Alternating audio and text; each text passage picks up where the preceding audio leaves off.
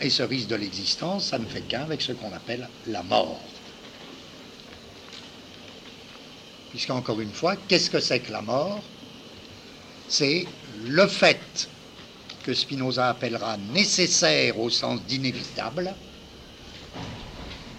que les parties extensives qui m'appartenaient sous un de mes rapports caractéristiques cessent de m'appartenir et passent sous un autre rapport qui caractérise d'autres corps. C'est inévitable en vertu même de la loi de l'existence.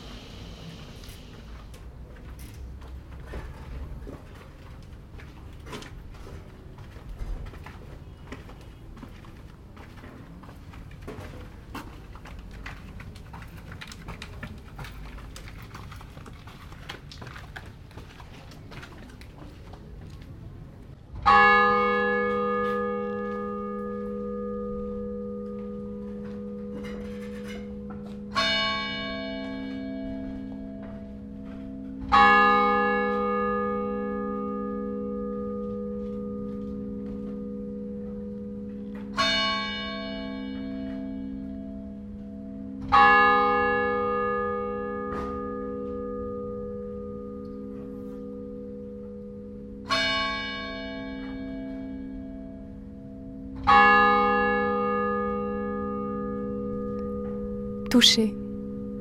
Réflexe originel, premier sens en action dans le corps maternel. Toucher. Besoin humain essentiel d'une main touchée. Toccare.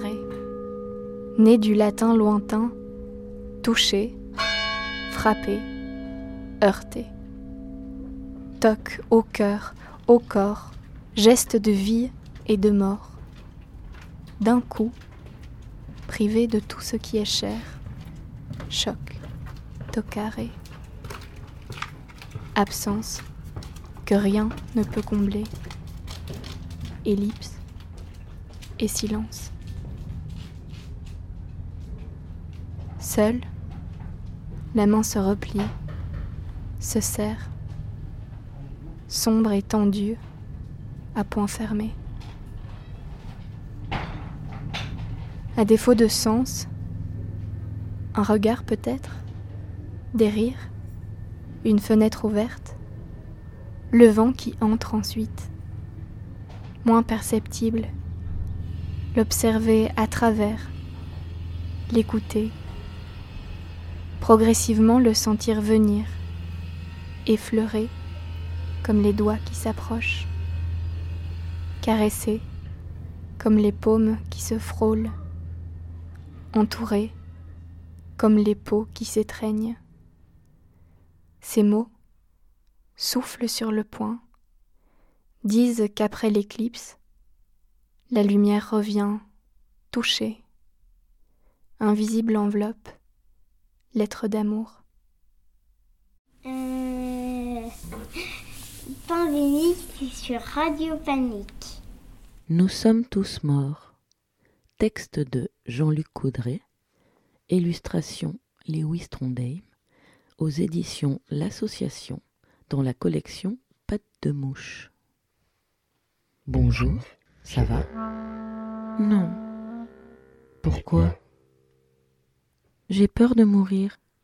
Absurde. Vivre est un pari que vous gagnez chaque seconde, c'est-à-dire 86 400 fois par jour durant environ 29 200 jours, alors que vous ne le perdez qu'une fois. Mais ce n'est pas tout, réfléchissez. Si on considère l'éternité comme éternelle et la durée de votre vie comme étant de 80 ans, et que l'on compare les deux, oui, la probabilité que vous soyez justement dans la tranche de temps où vous êtes vivant est nulle. Or, vous y êtes. De la même manière, il y a infiniment plus de morts que de vivants si on compte les morts depuis l'aube des temps. La probabilité d'être parmi les vivants est donc négligeable. Or, vous y êtes.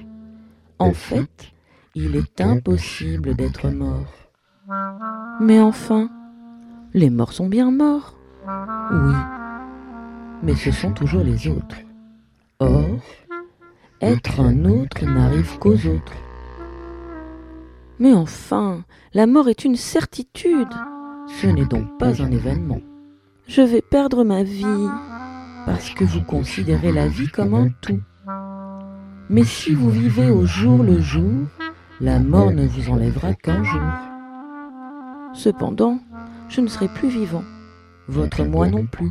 La vie pour le moi ou la non-vie pour le non-moi? Quelle différence? Mais parce que je risque de mourir, je suis un être vulnérable. Bien au contraire. Si vous étiez immortel, le calcul des probabilités révèle qu'après des milliards d'années de conduite automobile, vous seriez forcément accidenté, donc invalide, borgne, manchot ou cul de jatte, alors que la mort vous permet de garder vos chances de rester sain et sauf. Mais la mort nous fait perdre des êtres chers. C'est la mort qui donne leur prix aux êtres chers.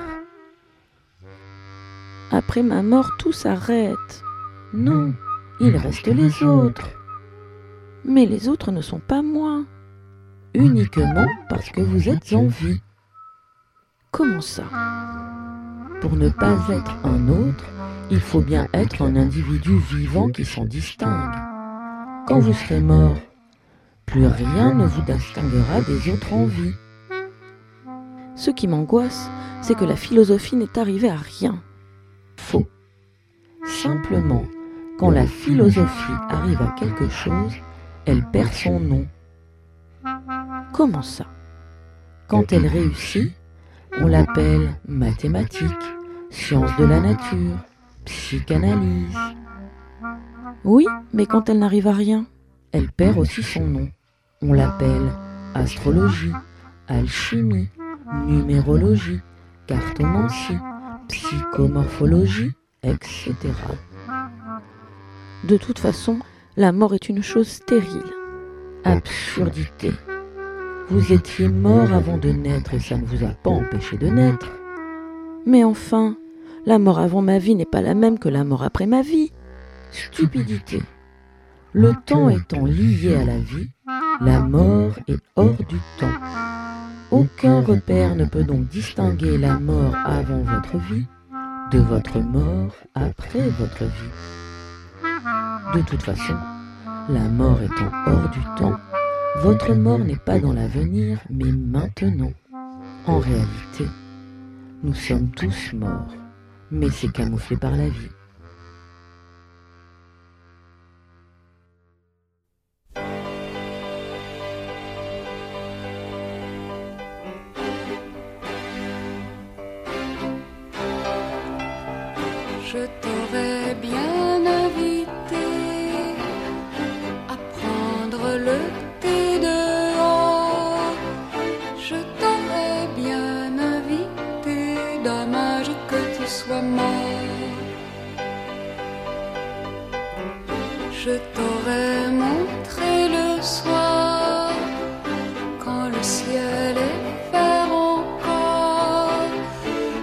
Sol est déjà noir, dommage que tu sois mort.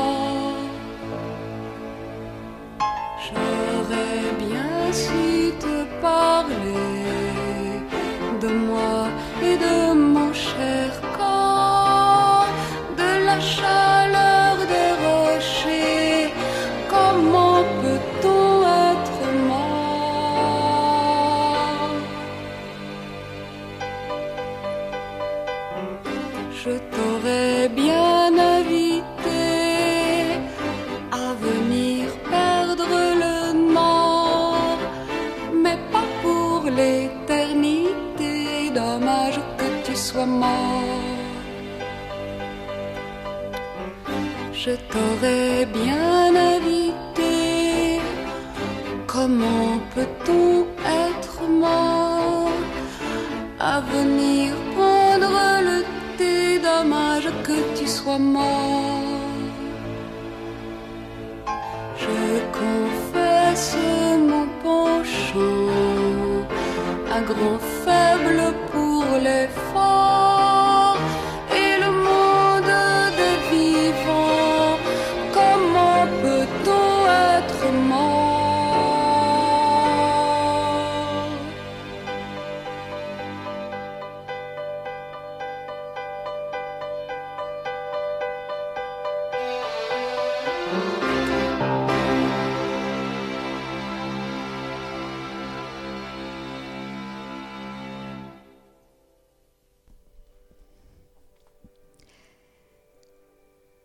Osmohorsme, nom masculin, tracas de trépas.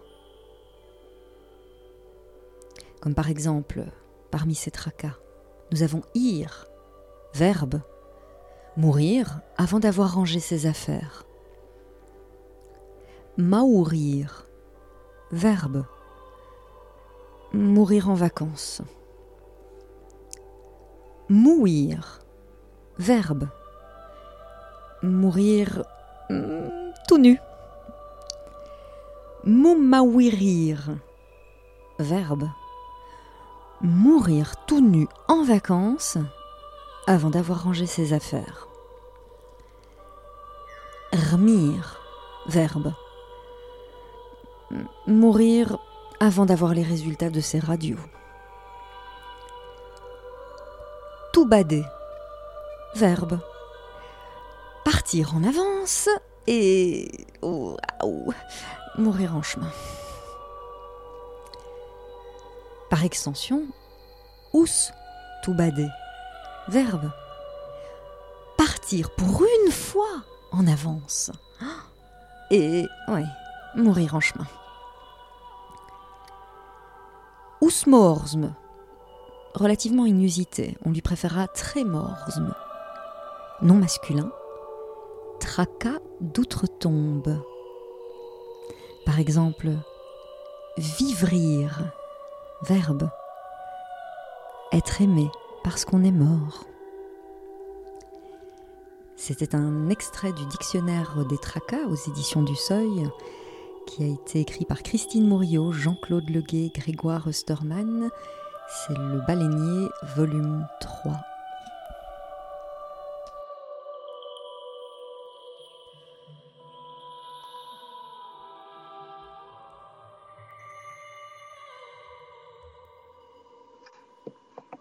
Moi, c'est Benjamin, donc euh, j'ai 26 ans. Là, actuellement, je suis vendeur au Jouet Club de Mondeville, l'endroit où il y a un grand centre commercial en fait auprès de Caen. Je suis confiné chez moi à domicile, enfin je ne sors pas du tout. Alors donc du coup, donc vendredi, donc avant qu'il y ait le confinement et tout, en fait, donc avec ma soeur, on a appris que ma grand-mère était en train de partir. Elle été vraiment très mal portante, en fait, elle n'est pas morte du coronavirus. Son état de santé s'est vraiment euh, dégradé au fur et à mesure. On a passé vraiment tout le week-end à l'hôpital auprès d'elle pour euh, chacun son tour aller faire des adieux à la grand-mère, enfin du moins pour la citer déjà jusqu'à la fin, jusqu'à ces derniers moments, pour euh, passer un petit peu de temps avec elle. Et le samedi, moi, malheureusement, je travaillais, donc du coup, euh, j'ai pas du tout vu l'hôpital de jour, en fait, euh, ce, jour-là. Moi, je suis arrivé le soir. Déjà, il n'y avait plus beaucoup de personnel, en fait, si vous voulez, dans les couloirs. On était vraiment la dernière famille à rester sur place. À l'étage où était ma grand-mère, il y avait déjà quelques petites consignes qui étaient mises en place, donc une seule personne dans la chambre. Tout entrée du couloir, en fait, vous avez une petite table avec des consignes écrites sur la table, avec du gel hydroalcoolique, tout simplement. Ensuite, lundi, elle est décédée, donc en même temps qu'on a annoncé le confinement total. On a vu avec euh, les pompes funèbres et tout ça, en fait, comment s'organiser avec l'hôpital aussi. Chacun est vraiment resté chez soi, en fait. Si on, s'est tenu au courant au téléphone et tout. Il y a juste ma mère et ma soeur qui ont été à l'hôpital pour euh, gérer les papiers. Mais sinon, en soi, on a vraiment géré ça de chacun de notre côté. En fait, on s'est juste donné rendez-vous donc le jeudi au funérailles, quoi. Ma grand-mère souhaitait vraiment une cérémonie des bases dans une église. Disons que c'était quand même assez dur. On a vraiment essayé de faire, euh, enfin, de respecter au maximum son choix, quoi, malgré les circonstances, quoi donc avec le, prêtre, enfin voilà, qui était là en fait, on lui a demandé comment on pouvait faire pour euh, la cérémonie d'enterrement, donc euh, pareil avec les ponts funèbres, et en fait ils nous ont bien expliqué que euh, on ne pouvait pas du tout se retrouver dans une église en fait. on était obligé d'accepter la situation telle qu'elle était quoi. On arrive donc au jeudi, le jour de l'enterrement. Il y a eu la mise en bière donc le matin à 9h, donc nous on a vraiment respecté donc la règle une personne pour aller voir le, corps en fait du défunt. De toute façon, pour l'enterrement, on était 15 personnes. On, s'est vraiment limité en dessous du nombre qu'on nous, avait nous avait dit. En fait, on nous a dit 20 personnes maximum, nous on était 15. Et après, donc il n'y avait pas de fleurs parce que du coup les fleuristes étaient fermés malheureusement. On s'est vraiment contenté du strict minimum quand on a eu euh, un prêtre qui nous a fait une cérémonie dans l'allée principale. Donc il y avait le cercueil en plein milieu de l'allée, puis bah, nous qui étions autour. Quoi. C'est vraiment très, enfin, très brut. Quoi. Il y a vraiment donc, juste euh, deux cercueils en plein milieu de l'allée, donc sur deux tréteaux. Vous avez le, prêtre juste devant avec son, carnet pour faire les chants, et puis voilà. Alors du coup, on était tous en, rond autour du, cercueil, justement, vraiment espacés les uns des autres à un mètre. Quoi. Donc euh, on voit les membres de sa famille vraiment dans, dans un mal total, mais on peut pas non plus les assister, quoi, malgré euh, qu'on en ait envie. Vous voyez tout le monde en larmes, mais vous pouvez pas les prendre dans les bras ni quoi que ce soit. Quoi. Je vois mes parents ou ma sœur aussi qui ont vraiment eu beaucoup de mal, quoi. Donc ils ont pas mal pleuré, quoi. Puis ça rend vraiment la scène assez euh, bizarre, quoi, en soi. C'est vraiment triste, quoi. Vous avez donc les pompes qui ont porté le cercueil jusqu'à la tombe, en fait, tout simplement. Ça s'est terminé là-dessus. On a échangé quelques mots pendant cinq minutes, et puis après, on est tous repartis chez nous, quoi. Donc du coup, moi j'avais mon véhicule personnel, donc euh, j'ai accompagné ma sœur aussi, donc on était deux dans cette voiture-là. J'avais mon cousin et sa conjointe qui étaient dans le véhicule de devant, et j'avais aussi mon frère qui me suivait, dans sa voiture aussi. On est parti du cimetière de Guibray pour se rendre du coup vers Caen. Et là, on s'est fait arrêter au rond-point de, Carrefour, donc c'est-à-dire à quoi Même pas un kilomètre du cimetière. On avait déjà eu les informations et tout à la télé, donc on savait que c'était vraiment pour ça. Ils arrêtaient vraiment tous les véhicules qui passaient. Juste devant moi, il y avait le véhicule de mon cousin. Donc c'est le premier à avoir été arrêté. Donc moi je me suis arrêté sur le côté pour savoir exactement ce qui se passait. Et là je vois donc euh, ma enfin, du coup la conjointe de mon cousin qui était en train de se faire valiser sur la voiture. Donc euh, je descends de mon véhicule tranquillement, je demande aux gendarmes mais qu'est-ce qui se passe en fait? Un monsieur qui devait avoir à peu près la trentaine. Donc euh, pour lui c'était inadmissible d'assister à un enterrement parce que pour lui il n'y avait aucun lieu d'avoir des réunions familiales pendant cette période-là je commence à expliquer, je fais excusez-nous monsieur, on sort d'un enterrement, on a une autorisation de la part de l'hôpital et des pompes finales pour le faire. Pour moi, je suis, dans, enfin, je suis vraiment dans les règles quoi. Enfin, je fais nous, on a tout fait pour les respecter. du coup, il commençait à, un petit peu à dire oui, mais vous comprenez pas. Dans le grand test actuellement, ils n'enterrent pas leurs morts, limite ils sont en train de les brûler. Donc sa collègue a vu qu'il avait du mal à gérer la situation, donc du coup elle est venue aussi lui prêter un coup de main pour nous mettre d'autres contraventions au passage et pour essayer d'apaiser la situation parce qu'elle voyait vraiment que son collègue euh, commençait vraiment à avoir des propos un petit peu forts envers nous en fait. Il prenait pas de pincettes. Pour nous en fait, il n'y avait pas lieu qu'on ait une amende parce qu'en soi on avait donc euh, les papiers donc euh, pour l'enterrement et en plus on avait notre notre, notre justificatif de sortie en fait si vous voulez donc il y avait bien la case cochée impériaux familiaux. Ils nous ont dit que bah, c'était pas valable et que du coup ils nous mettaient quand même l'amende tout simplement. Disons que je, je vais demander d'essayer de nous comprendre en fait, vu la situation quoi. Enfin, je fais, disons qu'il y a un moment, faut être un petit peu humain avant de faire passer la loi quoi. Enfin, surtout que nous, on a respecté la loi en soi. Enfin, pour nous, on n'était vraiment pas, il y avait vraiment pas lieu qu'on reçoive une contravention quoi. Moi, j'ai essayé de parler avec lui et tout. Donc le ton commençait un petit peu à monter du côté des gendarmes parce que franchement, c'était vraiment très très calme tout le, long, tout le long de la contravention en fait. Je travaille dans le commerce en fait, j'ai vachement de patience quoi en soi et mon frère, du coup, qui appelle directement donc, la mairie de Falaise. Et la mairie ne comprenait pas du tout ce qui se passait, en fait. Y avait, pour eux, il n'y avait pas lieu du tout d'avoir une contravention. Ma sœur, elle appelle directement donc, euh, la préfecture de Caen. Donc pareil, la préfecture de Caen ne comprenait vraiment pas le comportement des gendarmes et tout. Donc ma sœur, quand elle est sortie du véhicule, là le ton était vraiment commençait vraiment à monter entre euh, donc, les gendarmes envers nous. Ils avaient déjà verbalisé quatre personnes donc euh, de ma famille. Et là d'un coup, donc ma sœur est sortie et là en fait le, ton est très monté. Et ma sœur, d'un seul coup, s'est vraiment mis à éclater en sanglots. Et là, en fait, ce qui s'est passé, vraiment une situation vraiment très très étrange, c'est que les gendarmes ont abandonné et sont partis en fait sur un autre cas. En fait, ils nous ont laissé pour compte sur le trottoir. En fait, hein, on n'a vraiment pas compris sur le coup. Sur euh, les six personnes qui étaient dans le rond-point, on a été quatre à avoir reçu une, amende en fait, parce qu'ils n'ont pas eu le temps de verbaliser deux autres personnes. Ça fait 4 fois 135, donc ça fait 520 euros quoi à peu près même pas eu de papier par lequel on est l'amende. Si ils nous ont rempli les papiers sur leur véhicule et ils sont repartis avec leurs papiers. Bah, disons que pour l'instant, j'attends tous les jours de aux toilettes pour savoir si je vais recevoir mon amende ou pas. Je compte tout faire pour l'annuler. Enfin, pour moi, il n'y a pas lieu de payer une amende pour cette raison-là. Bah, disons que je suis toujours dans la compréhension, sachant qu'en regardant les informations encore hier, ils nous autorisaient à enterrer, enfin, à procéder à des enterrements à 20 personnes maximum. Quoi. Et je se dit, mais pourquoi on a reçu une amende quoi? J'ai jamais eu une seule amende de ma vie. La première que je reçois, c'est pour avoir enterré ma grand-mère. Quoi. Là, sur le coup, euh, sur la situation, j'ai vraiment pris une claque dans la gueule. Adieu les mille, je t'aimais bien. Adieu les mille, je t'aimais bien. Tu sais, on a chanté les mêmes vins. On a chanté les mêmes filles. On a chanté les mêmes chagrins. Adieu les mille, je vais mourir c'est dur de mourir au printemps, tu sais, mais je pars aux fleurs, la paix dans l'âme, car vu que t'es bon comme du pain blanc, Je sais que tu prendras soin de ma femme. Et je veux qu'on rie, je veux qu'on danse, je veux qu'on s'amuse comme des fous. Je veux qu'on rie, je veux qu'on danse quand c'est qu'on mettra dans le taureau. Adieu curé, je t'aimais bien. Adieu curé, je t'aimais bien. Tu sais, on n'était pas du même bord. On n'était pas du même chemin, mais on cherchait le même port. Adieu curé, je vais mourir. C'est dur de mourir au printemps, tu sais. Mais je pars aux fleurs, la paix dans l'âme. Car vu que t'étais son confident, je sais que tu prendras soin de ma femme. Je veux qu'on rie, je veux qu'on danse, je veux qu'on s'amuse comme des fous. Je veux qu'on rie, je veux qu'on danse quand c'est qu'on me mettra dans le trou. Adieu l'Antoine, je t'aimais pas bien. Adieu l'Antoine, je t'aimais pas bien, tu sais. J'en crève de crever aujourd'hui. Alors que toi, tu es bien vivant et même plus solide que l'ennui. Adieu l'Antoine, je vais mourir. C'est dur de mourir au printemps, tu sais. Mais je pars aux fleurs, la paix dans l'âme. Car vu que t'étais son amant, je sais que tu prendras soin de ma femme. Je veux qu'on rie, je veux qu'on danse, je veux qu'on s'amuse comme des fous. Je veux qu'on rie, je veux qu'on danse quand c'est qu'on me mettra dans le trou.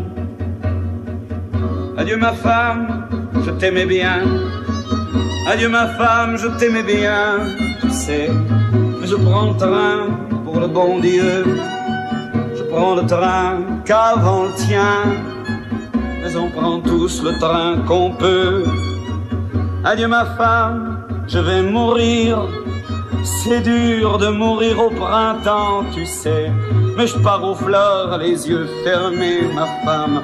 Car vu que je les ai fermés souvent, je sais que tu prendras soin de mon âme. Et je veux qu'on rie, je veux qu'on danse, je veux qu'on s'amuse comme des fous. Je veux qu'on rie, je veux qu'on danse quand c'est qu'on me mettra dans le trou.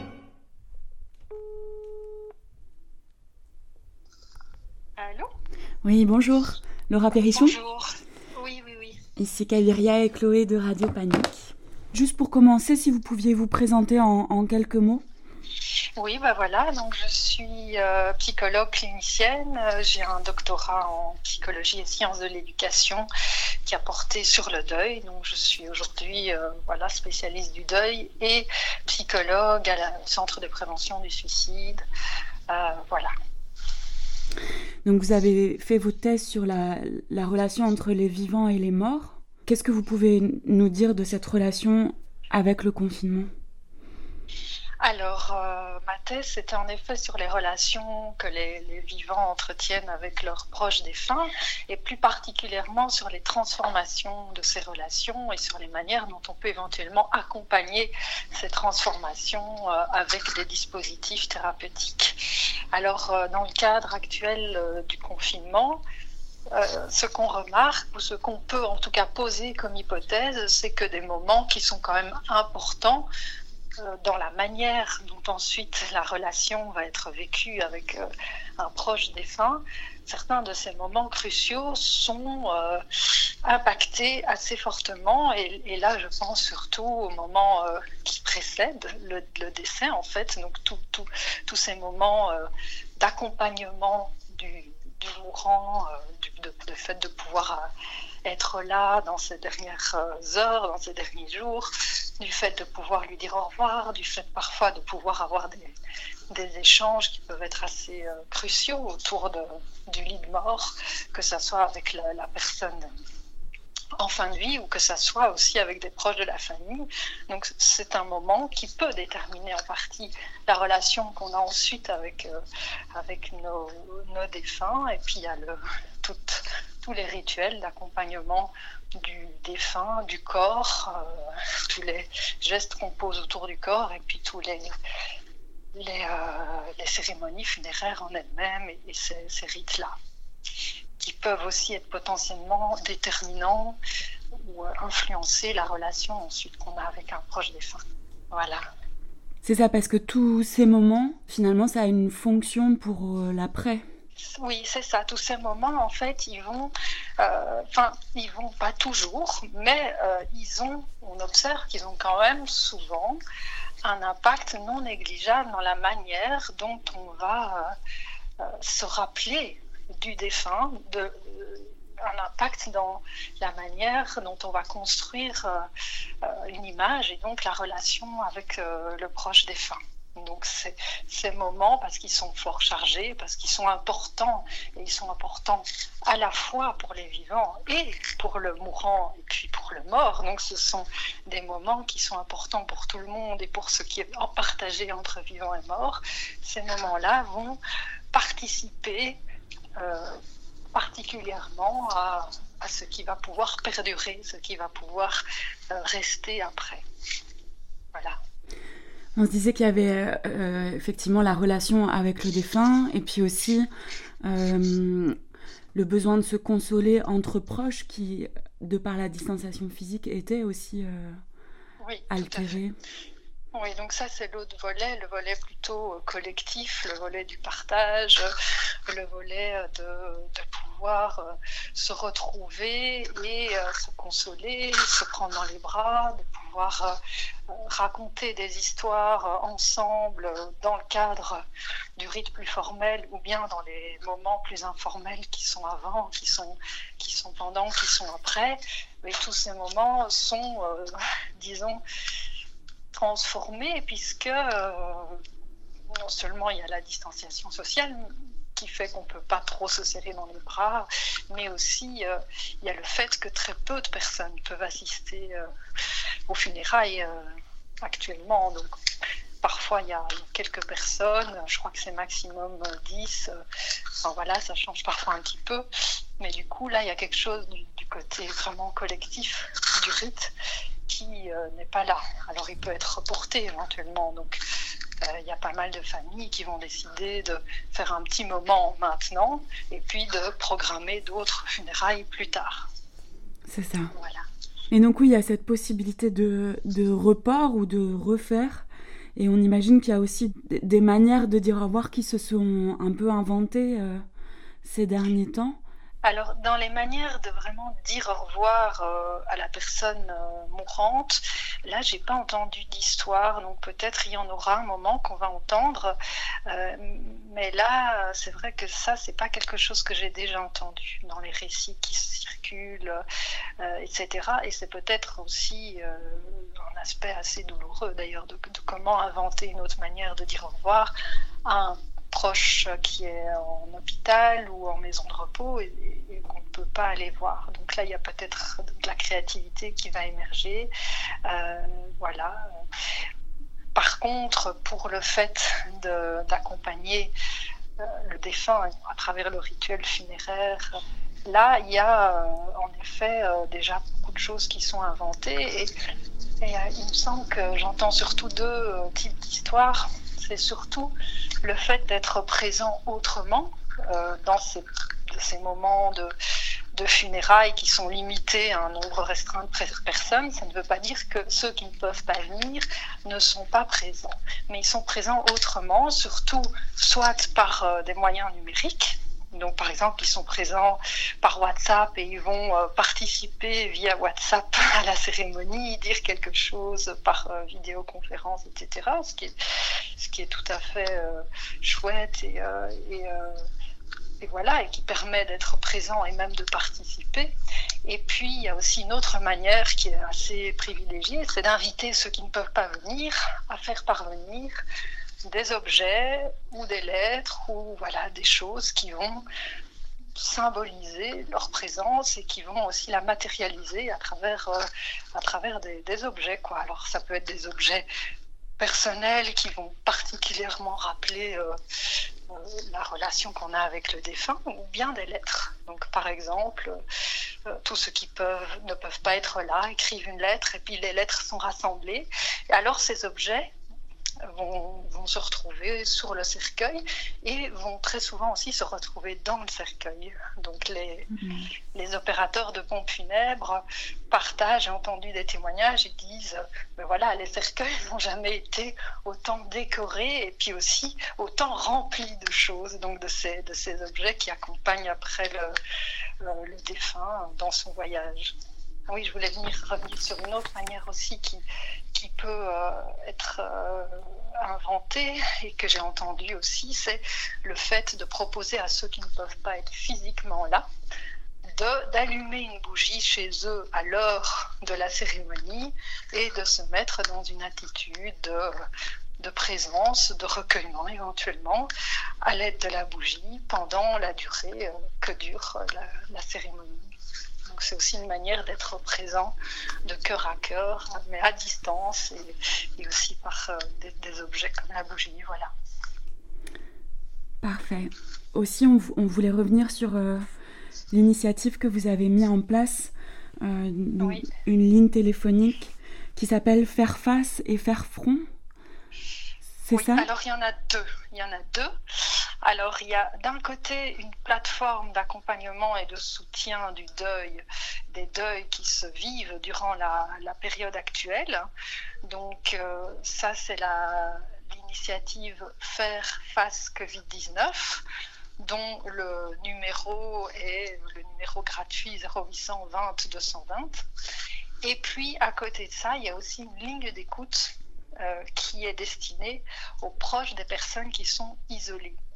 Et euh, les proches des personnes isolées peuvent aussi se retrouver dans des situations de détresse du fait de ne pas avoir de nouvelles de leur, euh, de leur proche qui est, qui est malade ou qui est isolé, qui est en hôpital, en maison de repos. Euh, et donc la ligne leur offre là plutôt une écoute active sur le moment de l'appel.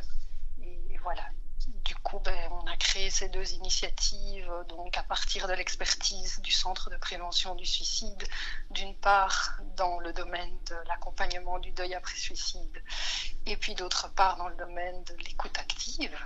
Et ça s'est fait avec la, euh, la COCOF et la Fondation Roi Baudouin. Et donc, on a lancé cette initiative déjà il y a une dizaine de jours. Et, euh, et voilà, commence à avoir des, suivis de personnes en deuil qui se mettent en place et, et, euh, voilà, et à, pouvoir offrir ce service à, la population. Parce que vous avez senti une recrudescence des, suicides en fait? Alors, euh, en tout cas, il y a énormément de travail au Centre de prévention du suicide pour l'instant. Donc tous les psychologues sont débordés. Donc euh, il y a, disons, euh, une aggravation de la situation psychosociale des personnes en général, ça c'est sûr, et on l'observe. Du coup, ça veut dire que les personnes qui étaient déjà dans des situations pas très faciles vont vraiment se retrouver dans des situations difficiles et ça peut mener à des tentatives de suicide ou à des idéations suicidaires, voire même à des décompensations psychiatriques, etc. Et voilà, on n'a pas euh, vraiment de chiffres à donner, mais en tout cas, au niveau de la cellule d'intervention psychologique de crise, il y a vraiment énormément de travail et, euh, d'autres services de santé mentale euh, font le même constat. Donc clairement, la situation va précipiter, aggraver, exacerber des problématiques qui étaient déjà existantes et, disons, créer des situations peu favorables à la, bonne santé mentale. Mm. Oui. Est-ce qu'il euh, y a quelque chose que vous auriez envie de, dire, d'ajouter? Ben, euh, que, ben voilà, que nous, euh, par exemple, via ces initiatives et, ce qu'on met en place, on est présent pour toutes les, les, situations où on a besoin de nous et pour toutes les personnes qui ont besoin d'un soutien, d'un accompagnement. Mais ça ne veut pas dire qu'il n'y a pas aussi, euh, d'autre part, euh, toute une euh, résilience et toute une créativité, toute une inventivité autour de nouvelles formes de, de rituels et aussi autour de, de la manière de partager et de vivre des moments difficiles, des manières de créer quand même du lien social dans des situations où on est moins invité à se rencontrer. Donc le tableau peut aussi être positif dans le sens où des périodes comme celle-ci invitent aussi à la créativité et à l'inventivité euh, pour, euh, pour les, personnes et les situations dans lesquelles c'est possible. Et, on est aussi très curieux de voir par après tout ce qui aura pu euh, émerger comme nouvelle forme de, soutien social informel, mais aussi comme nouvelle forme rituelle, etc. Voilà. Eh ben, merci beaucoup, Laura. Eh bien, merci aussi pour euh, votre appel et votre intérêt. Et euh, bonne journée alors. Oui, à vous aussi. Courage. Oui, au revoir. Au revoir. Merci. Au revoir. Ma chère Marie-Jeanne. Salut Marie-Jeanne. Et coucou Marie-Jeanne. Salut Marie-Jeanne. Coucou Marie-Jeanne, c'est Elisabeth. Euh, je te laisse un petit message pour te dire que je suis euh, heureuse de t'avoir rencontré ces derniers temps, euh, que ça m'a fait du bien tes coups de téléphone, euh, ton humeur positive et ton courage, et que je garde ça dans mon cœur. J'ai eu Patricia au téléphone hier ou avant-hier je lui ai redit que j'étais disponible si elle voulait pour le récit de vie. Donc euh, on va voir, mais euh, elle sait que je suis disponible pour elle. Voilà. J'ai rêvé cette nuit de toi et j'ai rêvé que tu allais cueillir du romarin dans le jardin. Alors j'ai envie de te euh, mettre un petit peu de, de son de la nature.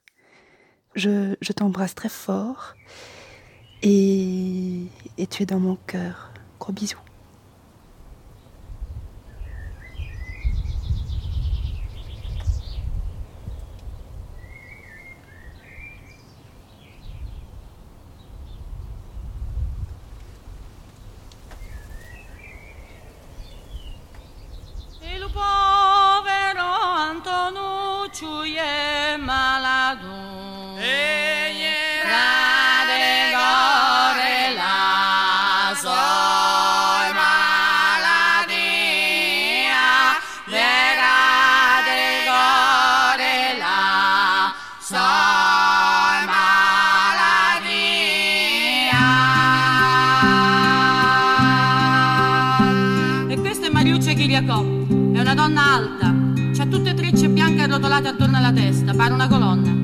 La Chiriacò sa tutto, dell'influsso delle stagioni, dei riti, delle funzioni.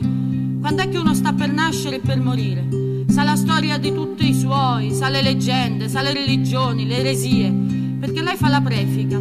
Allora, quando va a cantare vicino al morto, deve sapere fare i paragoni, le metafore, gli svoli di fantasia.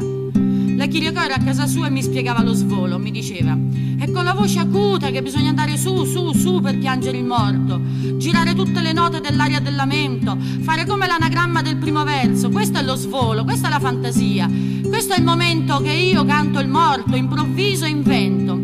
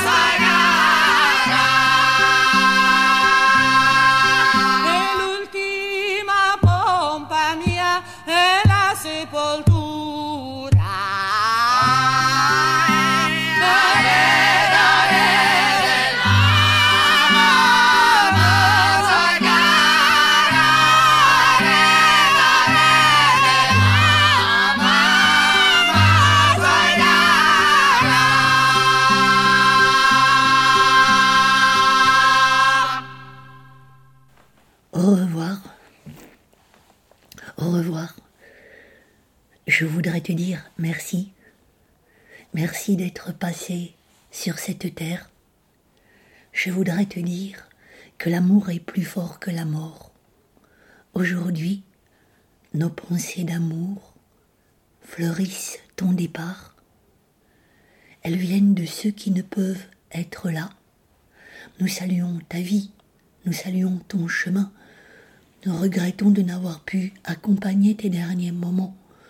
Nous ressentons en nous ta présence, en nous nous entendons ta voix, nous voyons ton regard.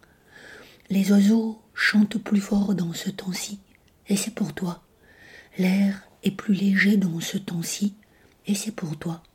Le monde est suspendu, et nos cœurs qui scintillent à ton souvenir sont les étoiles d'un ciel nouveau, et ton corps, comme la feuille qui se détache de l'arbre, commence un voyage invisible.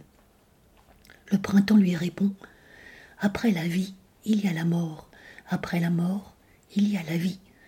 Nous te portons en nous comme une caresse. Ton poids d'humain va manquer à la terre. Je te serre contre mon cœur. Au revoir, adieu. Je voudrais te dire merci.